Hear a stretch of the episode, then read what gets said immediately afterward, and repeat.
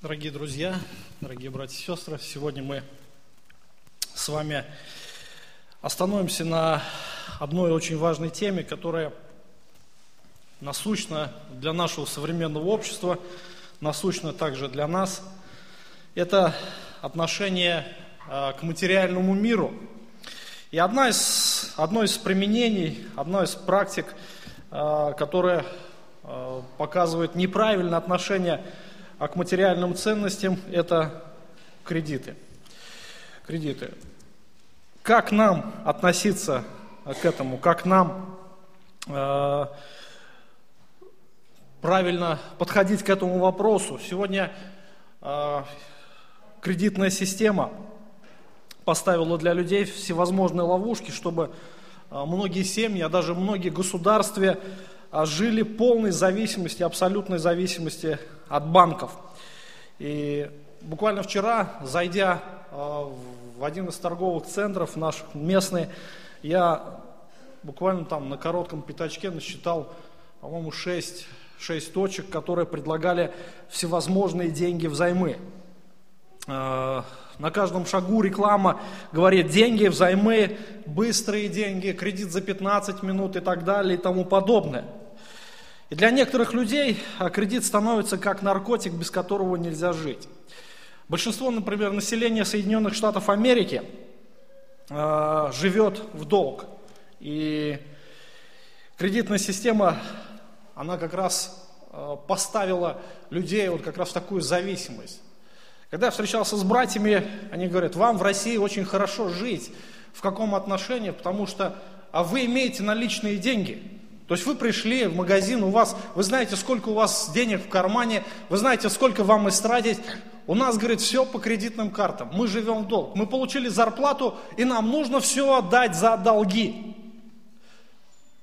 Ну, в какой-то мере, да, у нас есть такая привилегия, но вы знаете, что мы то же самое туда катимся, именно а, к той пропасти, в, которой, а, в которую погружается весь мир.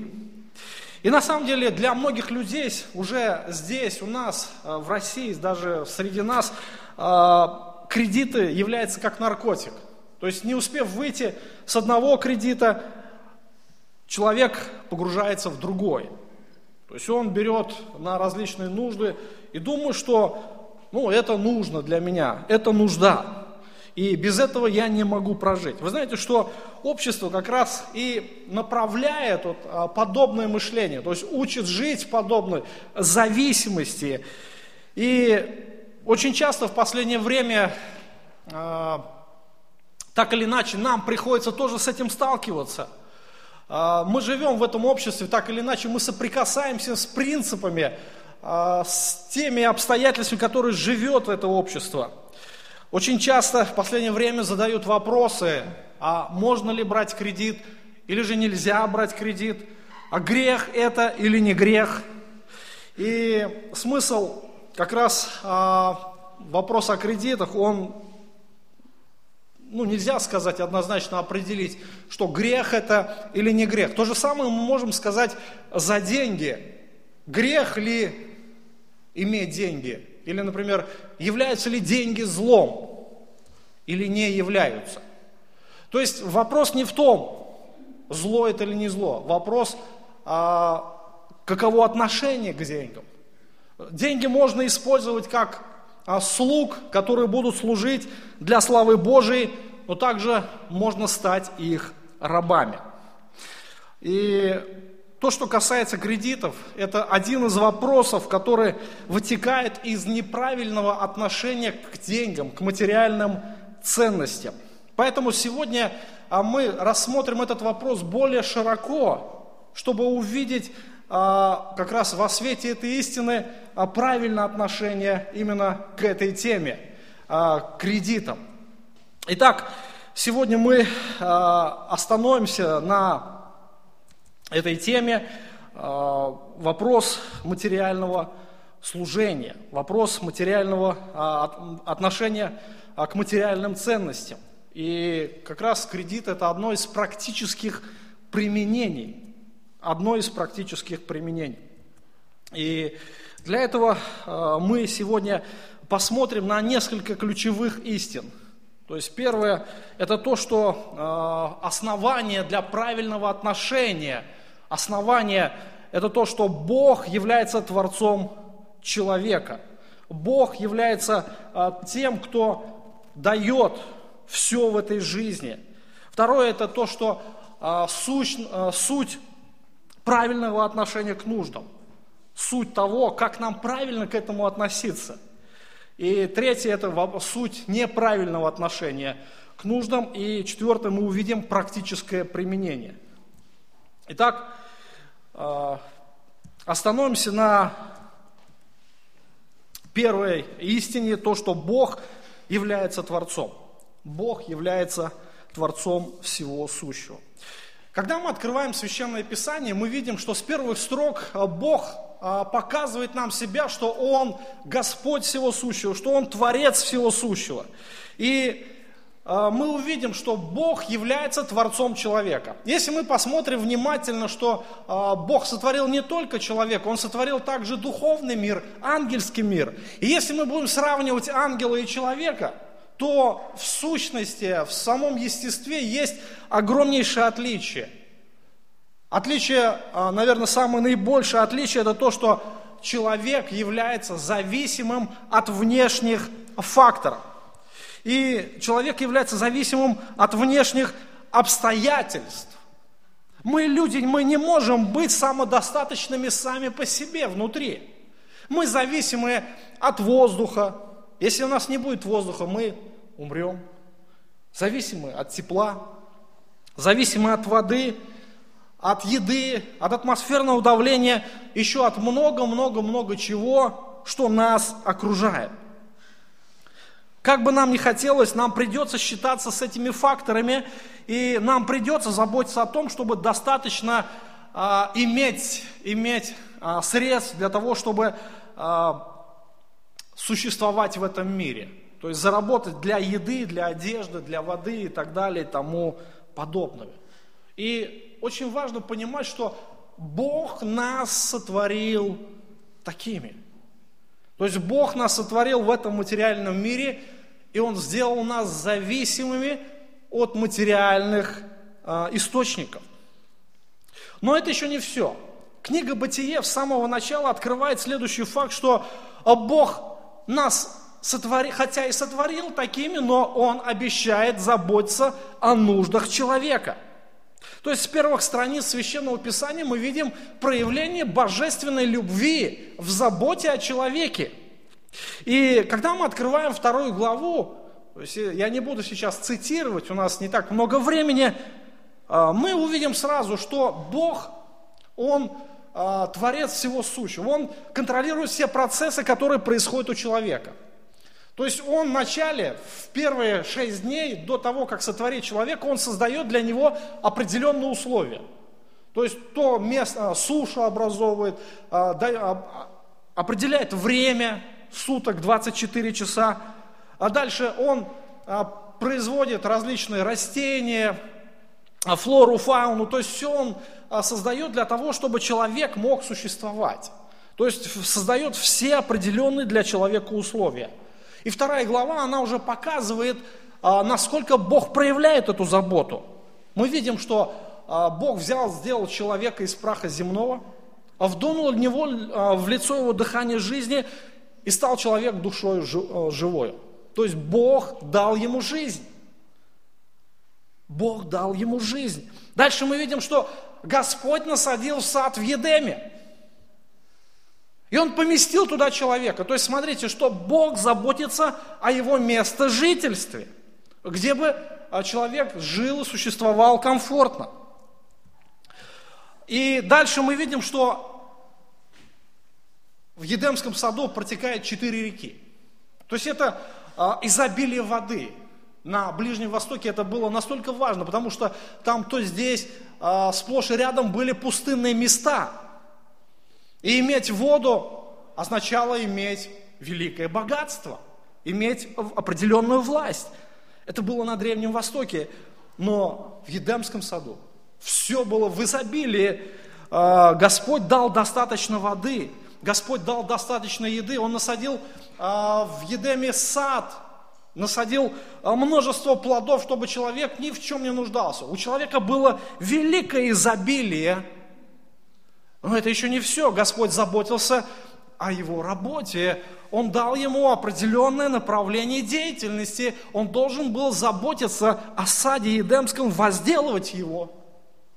Господь не только дал ему э, все для жизни, но так как человек был сотворен по образу и подобию Божию, он является моральным существом, морально ответственным, и Господь дал ему еще заповедь. Заповедь это то, что должен человек был проявлять послушание в отношении Бога. Дальше мы видим, что э, Господь дает человеку различные поручения, чтобы э, человек был послушным ему. Человек дает имена животным.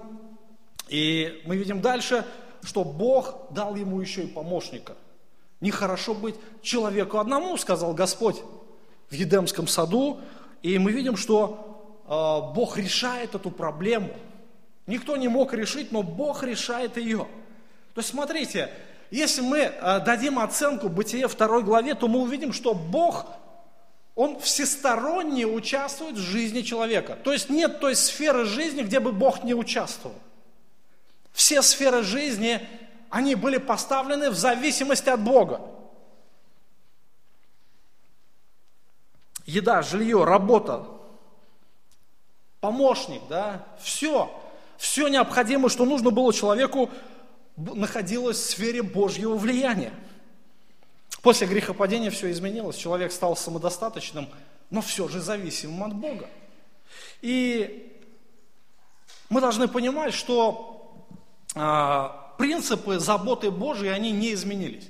Бог также заботится о жизни человека, но человек не хочет признать эту зависимость. Человек хочет стать самодостаточным, он не хочет быть морально ответственным перед Богом. И когда мы говорим о нашем отношении к материальным нуждам, то мы должны начать вот как раз с самого начала, увидеть свою зависимость. То есть без этого не может быть правильного отношения к материальным нуждам. То есть вторая истина это то, что как нам правильно относиться, суть правильного отношения к нуждам. Итак, для этого нам нужно дать определение, что же такое нужда. Что же такое нужда? Когда мы говорим о нуждах, э, то у каждого есть свое понятие Например, а, если мы посмотрим в толковом словаре Ожогова, то увидим такое определение. Нужда – это недостаток в необходимом. То есть у нас есть а, определенная потребность нашего организма, и если у нас есть в чем-то недостаток, то мы начинаем нуждаться. И другими словами, нужда – это те условия жизни, в которых мы нуждаемся. Условия жизни – для того, чтобы мы могли существовать физически и духовно. Я еще раз хочу отметить, мы нуждаемся и в пище, и в одежде, в тепле, в воздухе и так далее и тому подобное. И по сути, если мы посмотрим на вообще на наши потребности, то в принципе нужно отметить, что человеку для жизни не так уж и много и надо, согласитесь. Ну кто-то скажет, ну можно в принципе прожить и тут кусочек хлеба, да? Этого будет достаточно? В принципе, да, достаточно. В принципе, достаточно. Вопрос, что такое нужда? Что такое нужда вообще? знаете, интересно, а, Господь, когда нас сотворил, мы видим, а, мы видим, что Он, Он не хочет, чтобы мы были какими-то аскетами. То есть Он дает изобилие. Господь дает изобилие. И Он а, не против того, чтобы у нас а, было изобилие, изобилие в еде, изобилие, а, например, в одежде. Но вопрос, а нужно ли нам это? Нужно ли нам так много? И хотя, в принципе, мы не заслужили ничего, Он дает нам больше того, что нам нужно. И когда мы говорим о нашем отношении, о нашем правильном отношении к нуждам, то здесь очень важно видеть а, принципы отношения к этим нуждам. Я бы, а, я характеризовал наше правильное отношение к нуждам всего тремя терминами, тремя словами. Их очень легко запомнить. Первое – это вера. Первое – это вера. То есть, когда я э, имею правильное представление о нуждах, э, то у меня складывается правильно жизнь. И в чем заключается суть веры? И Писание, опять же, я хочу повториться, исходя от, того, от той истины, что Бог нас сотворил зависимыми, Бог нас сотворил зависимыми, и Он заботится о наших нуждах. То есть следствие этого, какое отношение нам должно быть именно во свете этой истины к нуждам. Мы должны доверяться Богу. Потому что мы зависимы от Него. На самом деле, а, помните, в Нагорной проповеди Иисус Христос, Он а, довольно-таки очень емко говорит о заботе Отца Небесного а, в нашей материальной сфере. Восьмой стих 6 главы Евангелия от Матфея, Христос говорит, что Отец ваш знает, в чем вы имеете нужду, прежде вашего прошения у Него. Он, Господь, Он знает все. Он знает все, что происходит в нашей жизни. Он знает в совершенстве, в чем мы нуждаемся, и Он заботится о нас. В молитве «Отче наш» Иисус Христос, Он как раз подчеркивает этот факт. Зависимость от Бога. «Отче наш, хлеб наш насущный, дай нам на сей день». Смотрите, опять же, зависимость дай нам на сегодняшний день. Господь говорит о том, что Бог будет заботиться каждый день о ваших нуждах. Все заботы ваши возложите на Него. Он знает вашу нужду, и Он будет о ней заботиться. И дальше а, Христос посвящает довольно-таки объемные рассуждения о нашем доверии к Отцу Небесному. С 25 стиха той же 6 главы Посему говорю вам, не заботьтесь для души вашей, что вам есть, что пить, не для тела вашего, во что одеться. Душа не больше ли пищи и тело одежды? Взгляните на птиц небесных, они не сеют, не жнут, не собирают житницы, и Отец ваш Небесный питает их. Вы не гораздо ли лучше их? Да и кто из вас, заботясь, может прибавить себе росту хотя бы на один локоть? И об одежде, что заботьтесь, посмотрите на полевые лилии, как они растут, не трудятся, не придут. Но говорю вам, что и Соломон во всей славе своей не одевался так, как всякая из них. Если же траву полевую, которая сегодня есть, а завтра будет брошена печь, Бог так одевает, коль мы паче вас, маловеры. Итак, не заботьтесь и не говорите, что нам есть или что пить, или во что одеться, потому что всего этого ищут язычники, потому что Отец ваш Небесный знает, что вы имеете нужду во всем этом – Ищите же прежде Царство Божие и праведности Его. Это все приложится вам. Итак, не заботьтесь о завтрашнем дне, ибо завтрашний сам будет заботиться о своем. Довольно для каждого дня своей заботы. Посмотрите, а, Господь говорит об этом очень много. И Он просто напоминает те истины о том, что Отец Небесный, Он заботится. А, дальше в седьмой главе написано о том, что Господь заботится не только о верующих, Он заботится о всем мире, о всех людях, потому что все люди нуждаются в Боге, в Его попечительстве, и Он проявляет верность в этом. Он дает дождь, Он дает произрастение а, различных злаков, чтобы мы могли питаться от земли. Если же на всей земле будет засуха, один-два года, то, в принципе, земля умрет. Господь проявляет верность. И смотрите, что а, Христос подчеркивает, подчеркивает и настоятельно как бы вбивает гвоздь в сознание наше, гвоздь истины в том, чтобы мы могли уяснить себе раз и навсегда, Господь заботится о нас. Он всегда будет верен. У меня хочет, мне хочется спросить вас, когда-нибудь в жизни вашей был ли хоть один день, когда вы даже хлеба не ели?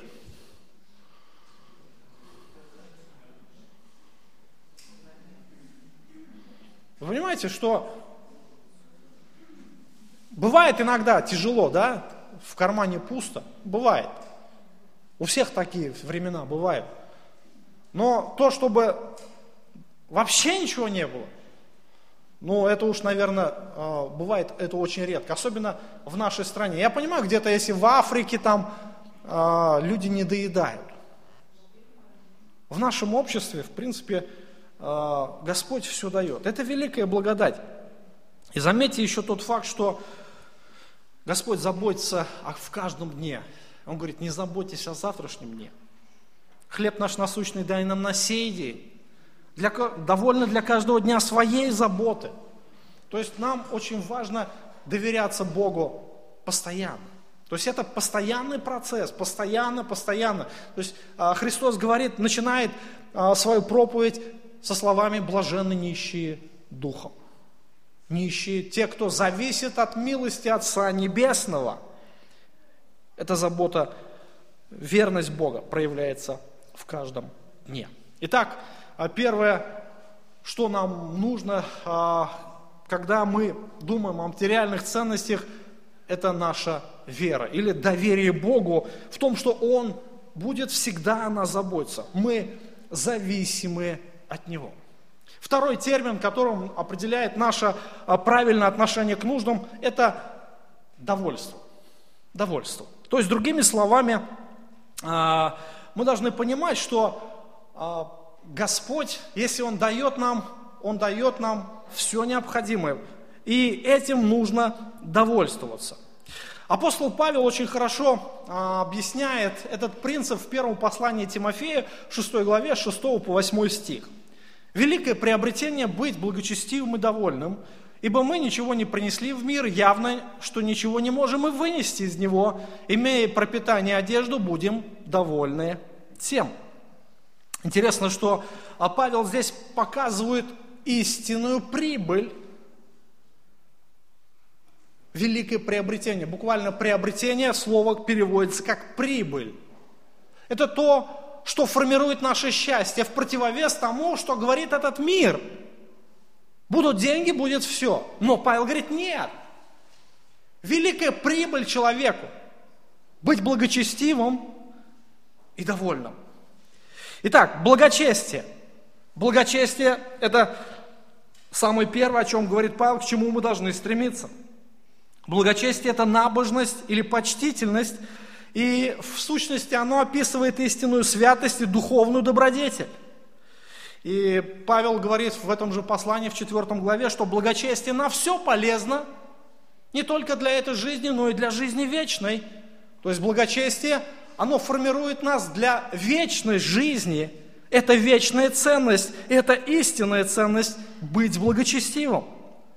И буквально а, мы должны понимать, что это главная ценность, к чему мы должны прилагать все усилия. И слово, а, которое говорит прибыль, вот это приобретение, используется также в пятом стихе, чуть выше, а, где характеризуются лжеучителя, они думают, что благочестие служит для прибытка, то есть материального обогащения. Неправильно. Павел говорит совершенно иное – Дальше он говорит о довольстве. Довольство. То есть он не останавливается на благочестии, он говорит о довольстве. То есть это еще одна добродетель, которая является истинной ценностью. Быть довольным означает быть самодостаточным, и оно использовалось философами а, для а, циниками и стоиками, то есть э, греческими философами, для описания человека невозмутимого характера, непреклонного перед внешними обстоятельствами и правильного реагирующего на окружающую обстановку. Быть довольным – это значит быть удовлетворенным всем, что тебя окружает. Не искать большего того, что ты имеешь. И Писание говорит о том, что человек в сущности, если он даст волю своей похоти, он не сможет насытить свою душу. Посмотрите, что говорит Соломон. У ненасытимости две дочери, давай, давай. Вот три ненасытимых и четыре, которые не скажут, довольно. А также а, в 27 главе притчи Соломон говорит, преисподняя Авадон ненасытимы, так и ненасытимы глаза человеческие. То есть в сущности, если человек дает волю своей похоти, то он никогда ее не сможет насытить. Если он а, встал на путь обогащения материализма, то, конечно же, он никогда не будет доволен. Однажды Рокфеллера спросили, что, что ему не хватает в жизни. Он ответил, что на свете ему не хватает лишь одного. Одного доллара. Тот же Рокфеллер сказал следующее, что э, самый бедный человек тот, которого я знаю, это человек, у которого ничего нет, кроме денег. Генри Форд, э, основатель концерна, э, тоже миллиардер, он сказал следующее. Я был счастливее, когда работал простым механиком. Один из толкователей э, фамилии Симпсон писал следующее. Многие миллионеры, заглушившие свою душу золотой мишурой, умерли от меланхолии – Уильям Баркли, еще один толкователь, описывает, что уже в давние времена греческие философы подошли к делу правильно. Когда кто-то спросил Эпикура о секрете счастья, он ответил, не прибавляйте ничего к тому, что человек имеет, и отнимите у него все желания. Подумайте. Люди уже в древности понимали, что не нас, если дать волю ненасытимости, то это приведет к страшным последствиям. Это приведет человека в пагубное состояние, и это отнимет у человека счастье. И Павел говорит, великое приобретение быть благочестивым и довольным. Это великая милость от Господа. И если мы доверяемся Господу, принимаем все от Него, что Он дает на сегодняшний день, это великое счастье.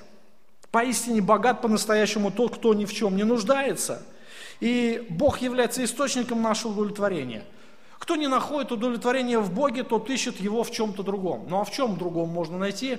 Ну, только в материальном. И, конечно же, он встает а, в этот длинный марафон, который не имеет никак, а, финиша.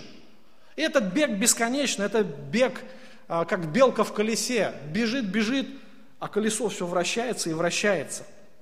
И Конечно же, довольство – это великая добродетель. И счастлив тот, на самом деле, тот, кто доволен. А христианин, а он живет а, любовью к Богу, все остальное, оно является второстепенным. Не обязательно, что он должен стремиться к бедности. Нет, Бог может дать ему все. И даже больше того, Христос является источником нашей праведности, и в нем мы имеем полноту благословения. Вот истинные добродетели. Итак, а, вера, довольство и также еще третий термин, который характеризует правильное отношение к нашим нуждам, это терпение. Это терпение. А что мы имеем в виду, когда говорим о терпении? Апостол Павел в послании филиппийцам пишет следующее. 6, 4 глава, 6-7 стих. «Не заботьтесь ни о чем, но всегда в молитве, в прошении, с благодарением открывайте свои желания перед Богом. И мир Божий, который превыше всякого ума, соблюдет сердца ваши и помышления ваши во Христе Иисусе. А Павел дальше пишет в этой же главе, чуть ниже, «Я научился быть довольным тем, что у меня есть. Умею жить в скудости, умею жить и в изобилии. Научился всему и во всем насыщаться, терпеть голод, быть в обилии и в недостатке. Все могу в укрепляющем меня Иисусе Христе. Посмотрите, а, Павел пишет о том, что мы зависимы от Бога. У нас могут возникать различные желания в жизни. И это нормально. Это нормально, когда мне хочется чего-то купить или что-то приобрести. Ну, например, а, хочется хороший холодильник, хороший утюг, получше, чем вот был у меня, да, там, углями от бабушки наследство досталось, углями засыпали, знаете, и гладили. У меня он до сих пор стоит. И вот я хочу купить электрический. Плохое желание или нет? Или это ханжество и жадность? Как вы думаете? Ну, нормальное желание, да? Нормальное желание, э, нормальное желание купить автомобиль, ну, в принципе, да, желание это нормально, но вопрос, а, как я к этому отношусь? Вот в чем проблема. Вы понимаете, вот в чем проблема. И Павел говорит, не заботьтесь ни о чем. в молитве всегда, у вас появились желания, и они могут быть бесчисленные, но вы откройте их перед Богом. И как отец, откр... Э, сын открывается отцу, пап, чего-то хочу такого, вот что-то вот хочу мороженого, вот так сильно хочу. Но разве отец откажет? Да не откажет. Но очень важно понимать, что вот здесь вот нам нужно проявлять терпение. Терпение. Очень важно а, и довольствоваться. Павел говорит, я все отдаю Господу, все свои желания, и все, что Бог дает, я это просто принимаю. Иногда вы знаете, что Бог, Бог не дает того, что мы просим, а иногда, иногда дает, но через какое-то определенное время. Нам нужно просто подождать. Но, он говорит, не заботьтесь. Вы отдали Богу, если Господу угодно, Он вам даст. А если не угодно, Он вам не даст. Ну, кто-то скажет, наверное, какой жестокий Бог. Он не, не ну, очень редко отвечает на мои молитвы, да. Я у него там прошу о многом, он мне чего-то много и не дает. Мне хочется спросить вас, дорогие родители, у кого есть дети? Когда дети маленькие, всегда ли вы им даете то, что они просят? Всегда ли вы идете на их поводу? в их желаниях? Конечно же нет. Потому что ребенок, он, он имеет очень часто неверные желания. Он не умеет правильно распоряжаться очень многими вещами. Ну, например, взять ему, дать спички. Или, например, а, отец говорит трехлетнему сыну, сынок, иди хлеба нарежь к обеду. Это нормальный отец или ненормальный? Наверное, что-то у него с головой не в порядке. Он не понимает, что ребенок пойдет и он себе руку отрежет. Кто будет виноват? Ребенок? Да нет, отец будет виноват. Ребенок еще не умеет. Вы знаете, мы перед отцом такие же дети. И часто наш Отец Небесный, он, он не всегда нам дает. Или же дает, но не сразу. Ребенку, например, а, мы не всю жизнь будем запрещать ему пользоваться ножом или спичками, так, да? То есть настает определенный промежуток времени, когда он уже способен будет а, пользоваться умело ножом, да, и я уже без боязни могу сказать, иди газ зажги, без проблем. Христос как раз об этом говорит в Нагорной проповеди. Если между вами такой человек, который, когда сын попросит у него хлеба, подал бы ему камень. Когда попросит рыбы, подал бы ему змею.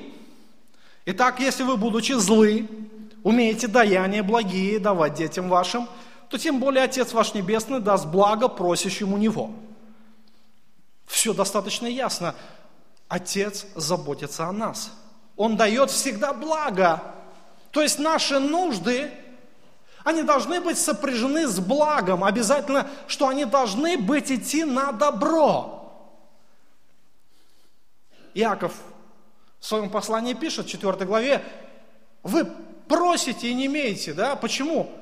А потому что не для, для того, чтобы употребить это в злых целях. И Бог не дает, Бог не отвечает. Очень часто мы, как дети малые, мы не способны, может быть, различить, где добро, а где зло. Просим отцу, у отца, а отец нам не дает. Мы можем обижаться на него. Но знаете, это благо. как раз то, что это будет формировать нас, это будет формировать правильное отношение а, к тому, что мы имеем в этой жизни, это вера. Зная, что Отец заботится о нас, мы доверяемся Ему. Это довольство, принимать все от Бога. Именно то, что Он дает, Он может дать больше, Он может и дать меньше, и всегда проявлять в этом терпение терпение и доверие. И Бог может дать, но не сразу, или, может быть, вообще не дать то, что мы просим. Вот, в принципе, истина, сквозь призму которой мы должны оценивать наше материальное положение. Вообще, как реагировать на материальные недостатки. В принципе, а, все вот в этих истинах. Все довольно-таки просто, довольно-таки все ясно, Думаю, что всем все понятно. Но, но, э, нам всегда нужно помнить о, о следующем, о следующей истине, что мы живем в греховном обществе, и, в принципе, мы сами являемся грешниками. Очень часто наша плоть, она не хочет повиноваться этим истинам, и в результате возникают различные переживания. И, конечно же, мы сейчас э, рассмотрим э, неправильное отношение к материальным нуждам и ценностям. Именно то, что, наверное, а, побуждает большинство людей брать кредиты, влазить в долги и попадаться в ловушки этого мира. Когда мы говорим о греховном сообществе, когда мы говорим о врагах христианина, что мы вкладываем в это понятие? Мы довольно-таки часто в последнее время говорим о врагах, которые окружают нас. То есть враги, которые находятся в духовном мире, в материальном мире, в окружающем нас мире, и враги, которые есть внутри нас – Рассмотрим их. То есть э, те факторы, которые побуждают человека неправильно относиться к своим нуждам материальным. Итак, первое. Враги в духовном мире. Сатана и его демоны. Сатана и его демоны. То есть э, они наполняют этот мир наряду и с ангелами Божьими. И сатана имеет определенную власть и главное оружие сатаны, мы уже с вами это проходили, говорили об этом очень много раз. Главное оружие какое? Ложь. Ложь. Главное оружие – ложь. И сатана и его демоны создают ложную идеологию, ложную идеологию, а, которой живет этот окружающий мир – они всячески пытаются создать лживую идею потребительства, которая заключается в утверждении, что удовлетворение можно найти только в материальных ценностях. То есть то, что говорит сатана, без денег ты будешь несчастен. А, сатана говорит о том, что главное, главное, а, то, что ты должен прилагать чему усилия, это заработать больше денег и нажить большое имущество. Вы знаете, люди идут на поводу как раз этой идеологии, материалистической идеологии. Но Господь говорит совершенно о другом. А, как пример, как пример хочу привести притчу Иисуса Христа, историю, которую он рассказал, а, а, которая описана в Евангелии от Луки в 12 главе с 15 стиха. Помните, к Христу подошел некто из народа и говорит, Скажи моему брату, чтобы он разделил имение мне, да? Господь говорит, разве я для этого сюда поставлен, что ли? И дальше он говорит, при этом сказал им следующее. Смотрите, берегитесь любостяжания, ибо жизнь человека не зависит от изобилия его имения. И сказал им притчу, у одного богатого человека был хороший урожай в поле, и он рассуждал сам с собою, что мне делать? Некуда мне собрать плодов моих, и сказал, вот что сделаю, сломаю житницы мои, построю большие, соберу туда весь хлеб мой, все добро мое, скажу душе моей, душа, много добра лежит у тебя на многие годы, покойся, ешь, пей, веселись. Но Бог сказал ему, безумный, вот эту ночь душу твою возьмут у тебя, кому же достанется то, что ты заготовил? Так бывает с тем, кто собирает сокровища для себя, а не в Бога богатей. Очень хорошая история, которая показывает заблуждение а, вот этого богача сатанинской материалистической идеологии. И он думал, что у него все теперь есть для жизни. Ну, во-первых, это то, что он собрал урожай в поле. Посмотрите, интересно, он собрал урожай. И он думал, что это его заслуга. Он собрал урожай столько, что некуда было его деть. Он думал, что все принадлежит ему. Он говорит, некуда собрать плодов моих. Вот что сделаю, сломаю житницы мои, построю больше, соберу туда весь хлеб мой, все добро мое, и скажу душе моей. Смотрите, какое главное слово здесь? Мой, мое, мое, мое, мое, мое. Я! Мое! Вот что главное. Один раз живем. Он так тоже думал. Он собрался, еще одно заблуждение, которое он верил, что я буду жить очень долго. Но не он хозяин своей жизни.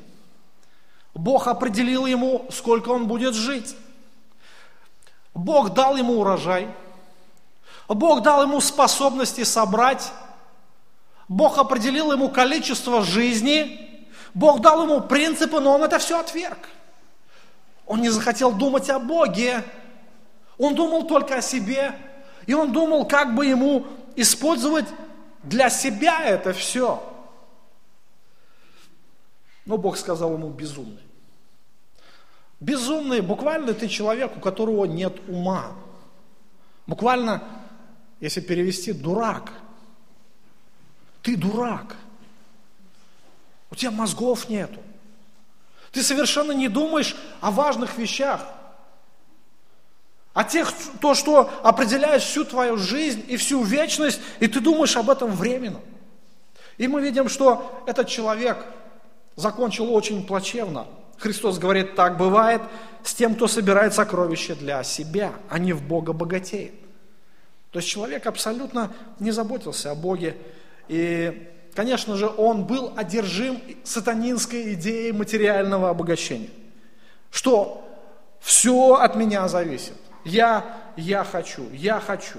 Все мое. Душа, на многие годы у тебя много добра, ешь, пей, веселись. Ешь, пей, веселись. Много еще у тебя на многие лета хватит. А кто тебе сказал, что ты еще проживешь пять минут? А кто тебе сказал, что ты проживешь хотя бы еще один день или один год? Откуда ты об этом знаешь? Может быть, ты сейчас через минуту умрешь? Бог просто заберет у тебя жизнь. Помните книгу «Бытие»? С чего мы начали? Бог дает человеку первое что? Жизнь. Бог дает человеку все необходимое, да? Бог дал человеку заповедь, Бог дал человеку помощника, все Бог дал. Только человек говорит, нет, не Бог дал, это я, это все мое. Как раз подобные идеологии живут очень многие в этом мире, и они стремятся а, воплотить, воплотить именно эти сатанинские принципы в своей жизни, но конец всегда бывает плачевным. Настанет момент, когда все предстанут перед Богом, и ничего из нажитого богатства человек не возьмет с собой. Мы ничего не принесли в этот мир, мы ничего из него не, не унесем. Итак, а, сатана и его демоны, главный враг, один из главных врагов человечества. Они внушают ложную идеологию, идеологию материализма. Также окружающий мир, который живет живет по той идеологии, которую внушают сатана и его демоны. То есть этот мир подчинен этой идеологии, и этот мир постоянно оказывает на христиан давление. Говоря о материализме, окружение постоянно старается влиять на верующих. Например, как одеваться, какую музыку слушать, какие а, духи, автомобили, стиральные порошки, маши, машинки и так далее, тому подобное покупать какие продукты нам надо есть. Реклама всевозможная оказывает негативное влияние на людей. Мы можем увидеть различные лозунги рекламы, которые возбуждают похоть человека. Вы этого достойны. Кредит по цене чашки кофе. У нас здесь, кстати, очень много такой подобной рекламы. Вы достойны быть счастливыми. Жизнь дается один раз, поэтому пользуйся и наслаждайся. Зачем ждать, если можно забрать сегодня и так далее, и так далее, и тому подобное. Родственники, друзья, соседи могут оказывать различное давление на верующих, возбуждая в них чувство неудовлетворенности и зависти. Неудовлетворенность, то есть недовольство тем, что дает Бог, оно приводит к страшным последствиям. А, у них все есть, у тебя этого нет. Сегодня уже этим никто не пользуется. Ты должен это купить. Купи, а мы тебе в долг дадим. Ты отстал от жизни. Очень много подобных утверждений приходится слышать от окружающих нас людей. И окружающий мир, он всегда будет давлеть над нами. То есть расставлять различные ловушки с тем, чтобы мы попались в них. Но истина, она освобождает. И Господь не хочет, чтобы мы были в зависимости, в рабской зависимости от кого-то. Он хочет, чтобы мы были свободными. Сатана, его демоны, окружающий мир давляет над нами. Но это еще не все. У нас есть еще самый большой враг, который живет внутри нас. Это наша греховная плоть. Это мы сами с вами. Мы, грешники по природе своей, мы э, очень часто Э, оказываемся под влиянием различных искушений, искушений материального характера. Все мы люди, и все мы способны падать в этом отношении. Апостол Иоанн очень хорошо объясняет а, принцип а, жизни греховного общества, принцип жизни грешников. В, э, своем послании первом, во второй главе, в 15-16 стихе он говорит, «Не любите мира, не того, что в мире, кто любит мир, том нет любви отчей». Ибо все, что в мире, похоть плоти, похоть очей и гордость житейская, не есть от Отца, но от мира сего. Посмотрите, простой механизм, который здесь объясняет Иоанн. Действие греховной плоти. А, это то, что делает человека рабом а, похоти, рабом материализма. Плоть, идя на поводу у мира и дьявола, постоянно внушает, что нужно купить что-то такое, что тебе просто необходимо сегодня – сегодня. Ты не будешь счастлив, если этого у тебя не будет. И плоть вызывает зависть от того, что другие это имеют, а ты не имеешь. Зависть. Это то чувство, с которым сталкиваются даже христиане, с которым борются постоянно. У меня этого нету, а вот мой брат, он купил квартиру. Я могу всю жизнь нуждаться, снимать квартиру или жить в общежитии, а вот тот брат, живет в доме, или сестра. У них есть успех в бизнесе, успех в работе, они получают по 50 тысяч, а я всего лишь по 5 тысяч горбачусь, трачу столько времени. Вы знаете, подобных утверждений быть очень много может быть в нашей жизни, с которыми мы сталкиваемся. Последняя из десяти заповедей, вы помните какая? Не пожелай. Не пожелай, братья и сестры. Это заповедь. И когда человек допускает мысль, он уже встает на путь греха. И зависть, зависть, она приведет к страшным последствиям. Зависть стала причиной первого братоубийства в истории. Зависть стала причиной убийства Иисуса Христа. И зависть, она формирует в нас ненависть к людям. Если мы даем ей повод, если мы не хотим с этим бороться. Многие попадают в ловушку и стремятся к тому, чтобы плыть по течению этой материалистической идеологии. Посмотрите, апостол Иоанн очень просто здесь говорит, э, похоть плоти. Да? Первое, что возникает в человеке, похоть плоти. Плоть говорит, мне это надо. Я без этого не смогу жить. Дальше, похоть очей. Глаза начинают смотреть, глаза начинают анализировать, глаза видят и впадают в искушение и гордость, заставляет делать определенные шаги. Определенные шаги. И плоть внушает человеку, что он не будет счастлив, если у него чего-то не будет. Плоть заставляет человека завидовать, плоть заставляет человека жить в беспокойстве, и плоть заставляет его быть недовольным – жизнью. Недовольство жизни. Это действие плоти. Действие духа приводит к довольству. Великое приобретение быть благочестивым и довольным. Но плоть говорит, этого мало. Я недостоин того, чтобы Бог мне дает столько мало в этой жизни. Я достоин большего. Я лучше, чем мой сосед или чем мой брат.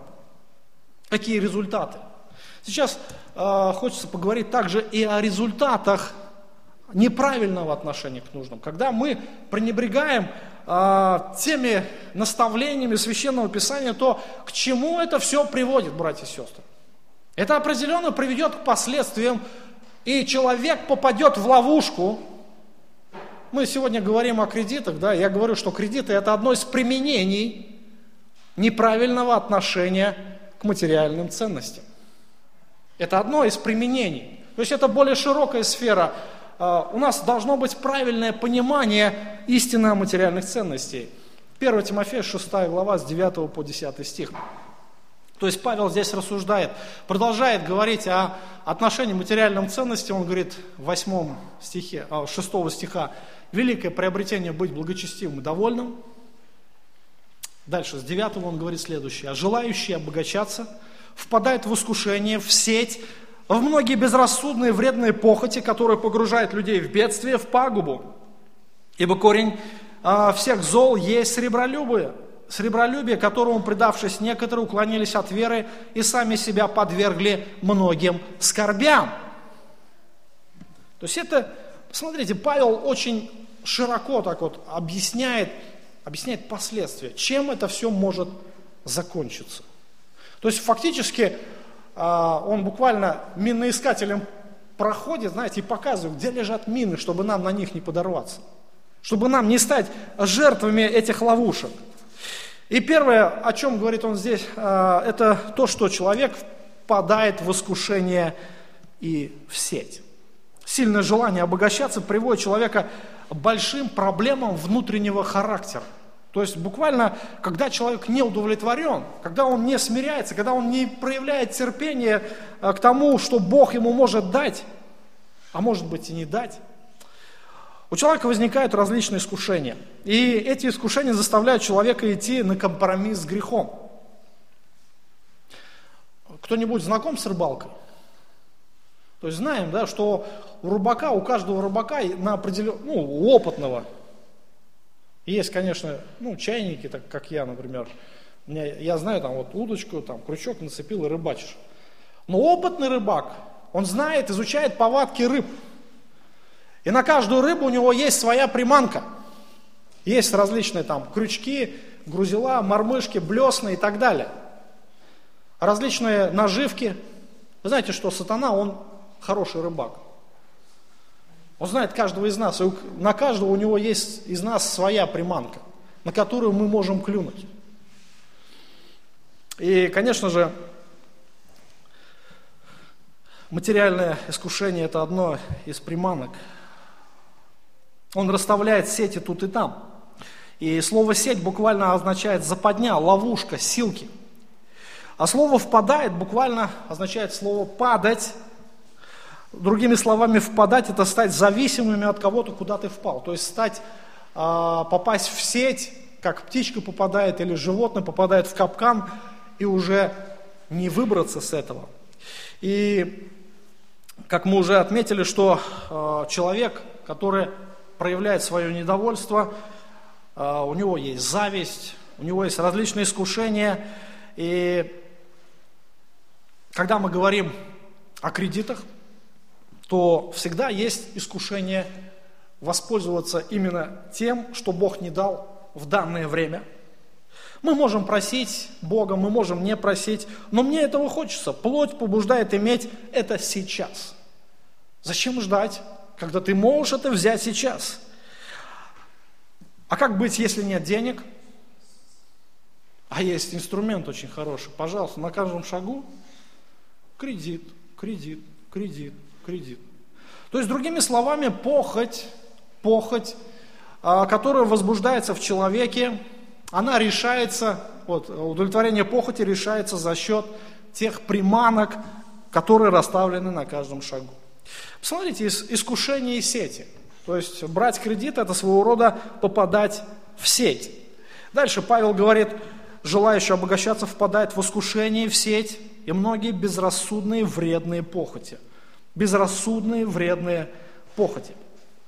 Человек становится зависимым от своих желаний, и необходимо заметить, что апостол говорит не просто о сильных желаниях, а которые бессмысленны и нелогичны. То есть взял один раз, а почему бы не взять другой? А вот у меня еще охота вот это, вы знаете, когда в кармане появляются деньги, сразу же внутри возникает тысячи желаний.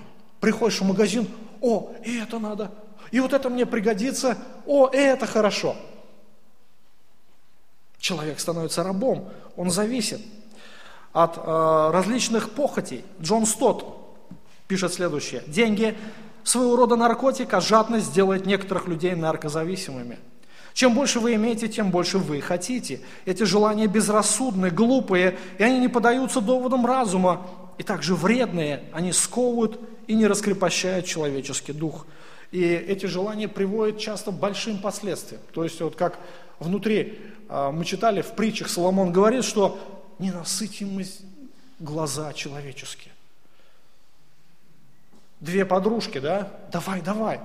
Не скажут довольно. Давай, давай, давай, давай, давай. Мало.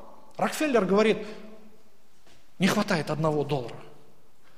Не хватает постоянно. И это чувство постоянно, постоянно и нагнетает все больше и больше силы. Чем больше ты имеешь, тем больше тебе надо, тем больше тебе не хватает.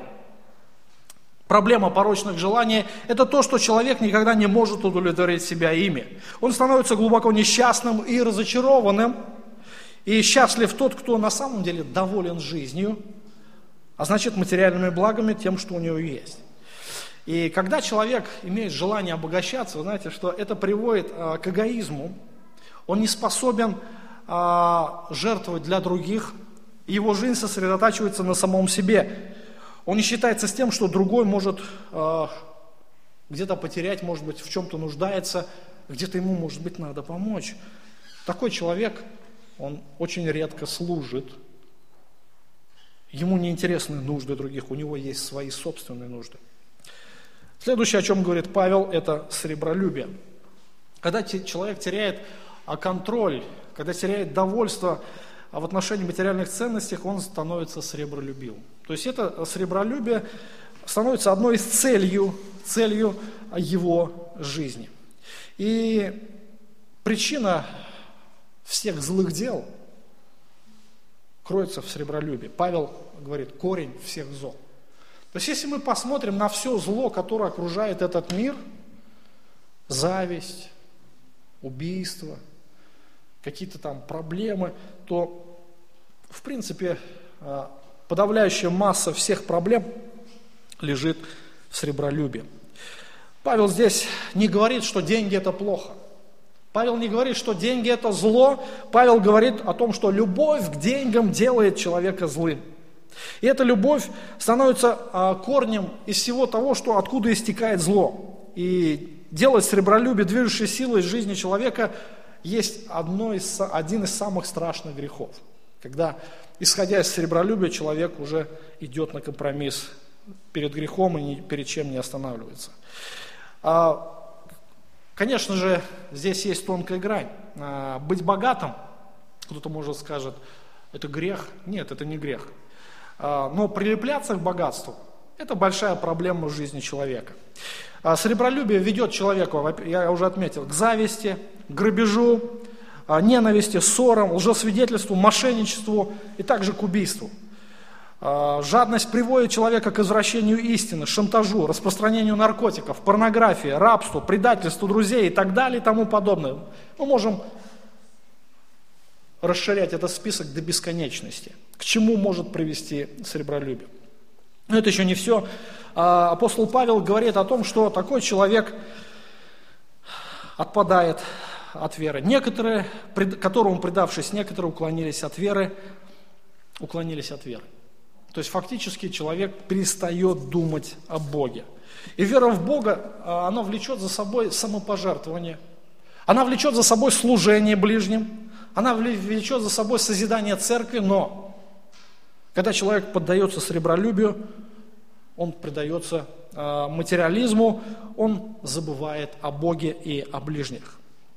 И я знаю многих людей э, в Америке, в России, которые ну, набрали кредитов. Мы сегодня говорим о кредитах, да, это как одно из последствий неправильного отношения к материальным ценностям. Смотрите, интересно вообще сам механизм. А, Господь заботится каждый день о человеке, да? Каждый день. Он дает определенное э, средство для существования. Кому-то больше, кому-то меньше. У каждого подход индивидуальный у Господа. Представьте, у меня надо что-то взять, да, вот похоть взыграла, я хочу взять, например, телефон. Ну, у меня есть телефон, но он старый, он такой несовременный. Мне нужно что-нибудь поновее, покруче. чтобы не казаться таким, знаете, простачком в глазах окружающих. Ну, это больше, наверное, у молодежи. У среднего поколения там другие какие-то похоти, там, телевизор, холодильник, машина. У, у пожилого поколения свои похоти. Вы не думаете, что похоть есть только у молодых? Нет. Господь каждый день заботится, но мне-то хочется, вы понимаете, мне хочется, а что делать-то? Кредит. Выгодные условия, 15 минут, без поручителей, там, вот, вот, вот, там целый список заманиваний, знаете, для того, чтобы очень быстро сделать, чтобы человек подумать не смог. Хорошо, рискнул все-таки, рискнул, взял кредит. Хорошо. Вот ту сумму, которую Господь дает каждый день, мне же из нее придется теперь вырывать и расплачиваться за кредит. И каждый месяц. И вы понимаете, что здесь-то мне э, не хватает уже. А чтобы хватило, что надо делать-то? Что-то надо делать, так ведь надо еще работу найти. Надо еще где-то взять денег. Или же еще кредит взять, чтобы покрыть тот кредит, или же найти работу, или еще что-то делать. И вы знаете, на самом деле таких людей, гоняющимся за тенью, призраков таких, очень много вокруг нас, во всем мире, которые стали заложниками этой банковской системы. И в результате он начинает бегать. Он начинает бегать, суетиться, где ему денег заработать. Результатом становится, что он начинает забывать о Боге. Он начинает забывать о церкви, он начинает забывать о ближних, о служении братьям и сестрам. И результат, результат, когда человек слабеет духовно, он начи, плоть начинает брать свое. И человек погружается не только в сребролюбие, он начинает погружаться в другие похоти. Другие абсолютно. Когда нет благодати Божией, когда нету помощи Господа, когда нету а, воздействие церкви, да, влияние церкви, тогда человек, крышка, можно сказать, духовно, он ослабевает, и он начинает уходить в сторону. Он ослабевает от веры, и дальше Павел говорит, подвергли себя многим скорбям. Человек подвергает себя многим скорбям, как физическим, так и духовным. Он теряет физическое здоровье, а, в погоне за наживой человек не доедать может, переедать. А, на фоне сребролюбия возникают частые конфликты, стрессы, а, непонимание окружающих людей и так далее и тому подобное. Нестабильное состояние вызывает сильнейшие физические расстройства, психические расстройства и так далее и тому подобное. Когда у человека, например, много денег – ну, хорош, хорошо бизнес идет. Там другая возникает проблема, как сохранить деньги, куда вложить и так далее и тому подобное. Господь говорит через Соломона, пресыщение богатому не дает ему уснуть. И тогда нужно оградить себя, да, обезопасить, телохранителей нанять. Но это не спасает также богатых людей. И человек живет в страхе. Когда смотришь на все это происходящее вокруг и думаешь, Господи, слава Тебе, что я могу быть доволен. Что это великое счастье знать Тебя, знать э, истину, которую Ты проповедуешь. Знаете, что кредит – это ну, не грех, я бы сказал, да? Не, Писание не говорит, что это грех. Вопрос, как мы к этому относимся. И уже, уже исходя из после, а, выше проведенных истин, хочется а, перейти к практическому применению. Что делать? Что делать, как относиться а, к тому, когда, когда у меня есть какие-то нужды? Ну, первое, как я уже сказал, что это доверять Богу, прилагая веру и терпение. Вопрос, а если я взял кредит? Если уже Э, уже мне тяжело с ним расплачиваться, долги растут, что мне тогда делать? Ну, это обязательства. Обязательства перед банками, перед государством. Их нужно выполнять. И, конечно же, нужно э, исповедать, во-первых, грех похоти, грех сребролюбия перед Богом. И, конечно же, кто не может расплатиться, просите у Бога, потому что Он знает, как это решить. Он знает, какие найти пути, какие, может быть, средства дать. Я не знаю всего то, что знает Бог, Он все знает совершенно. Но самое главное, решайте эти проблемы с Богом. Знаете, что сейчас это нас, стало одной из насущных э, проблем церкви. Многие братья и сестры попадаются в ловушку, думая о том, что я справлюсь, я выкарабкаюсь как-то, и потом уже начинает э, разочаровываться и в жизни, и в вере, ослабевает в вере и так далее. Решайте эти проблемы с Богом. Если у вас все-таки сейчас есть большие проблемы, падайте в ноги к Господу. Просите у Него милости, чтобы Он дал вам выход, чтобы Он разрешил ваши проблемы. Исповедуйте Ему свой грех, грех ненасытимости, грех сребролюбия. И, конечно же, э, Бог не без милости. Я знаю очень много ситуаций, когда Бог открывал пути тем, кто приходит к Нему и решает проблемы с Ним. Если же у вас возникает необходимость все-таки взять кредит, ну, например, а, мне нужно жить да, где-то. Можно, например, взять ипотеку и выплачивать ее какое-то время.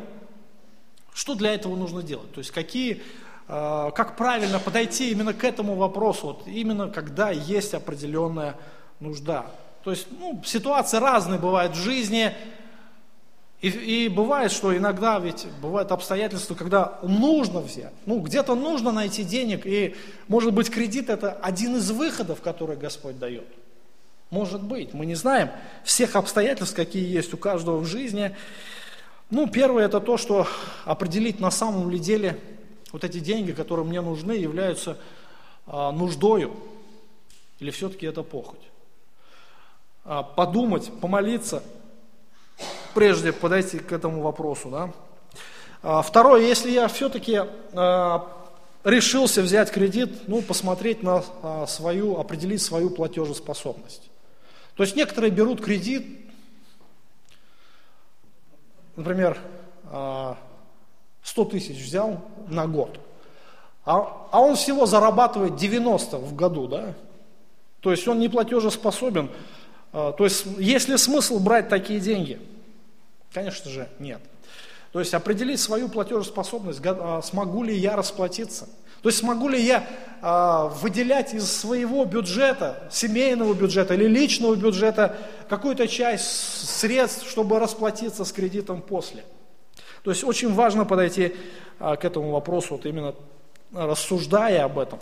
По возможности не брать на большие сроки. То есть вы понимаете, когда кредит растягивается на долгое время, это становится тяжким бременем не только для человека, но для его окружающих. Ну, если нет возможности, например, не брать, то, может быть, а, попросить в долг у кого-то, у друзей, у родственников, у братьев – сестер. Писание нам не запрещает брать в долг. То есть это не связываться лишний раз с государством. Вы знаете, что братья и сестры, они могут помиловать, могут, смогут подождать, родственники, знаете, это совсем другие отношения. Государство или банк вас разденет до гола, вас сделает нищими и несчастными. Поэтому как можно меньше соприкасайтесь с ними. И самое главное, наверное, если же у вас все-таки возникла такая нужда, советуйтесь. Советуйтесь. А, вы находитесь в церкви. То есть Бог поставил в церкви служителей для того, чтобы заботиться о вашем а, благе, о вашем а, также и материальном благе, чтобы могли направлять вас. И посоветуйтесь, не стесняйтесь. Вы знаете, что а, когда внутри есть проблема духовная, когда у меня есть похоть, то внутри все-таки а, многие не хотят подходить, зная, что братья скажут «нет». Зачастую так происходит, что многие братья и сестры а, берут кредит, не подходят в церкви никому, зная, что братья это не одобрят. Братья скажут, не надо, не бери, воздержись от этого. И потом, потом начинаются проблемы. Итак, Итак, э, на сегодня, наверное, мы закончим. Итак, брать или не брать кредит? Из чего нужно исходить? Из понимания вопроса о правильном отношении к материальным ценностям. То есть, когда он будет формироваться правильно? Наше отношение когда будет правильно? Когда я буду э, пропускать ситуацию сквозь призму библейского откровения. И первое, это то, что Бог является нашим Творцом. То, что Он любит нас, то, что Он заботится о нас, и Он проявляет участие во всех сферах нашей жизни. Это то, от чего мы отталкиваемся. Это основание, основание нашего материального э, существования. Господь нас сотворил зависимыми, и Он заботится о нас. Три термина, которые определяют наше правильное отношение к материальным ценностям, это вера, это довольство, это терпение. Уясните это для себя. Если вы это уясните, вот эти истины, простые достаточно истины, то это вас обезопасит. Обезопасит в будущем, когда у вас будут какие-то материальные проблемы, когда у вас будут какие-то желания внутри, что-то нужно будет вам купить. Когда вы будете размышлять вот об этих истинах, вот именно в библейском, во свете библейского откровения, у вас будут правильные решения. Вы не попадетесь на удочку сатаны, на удочку э, своей греховной плоти, и вы не станете жертвой, жертвой э, материального характера. Берегитесь своей похоти, берегитесь э, влияния, берегитесь э, стать рабами этого мира. Пусть Господь даст нам милость и благословит нас во всем.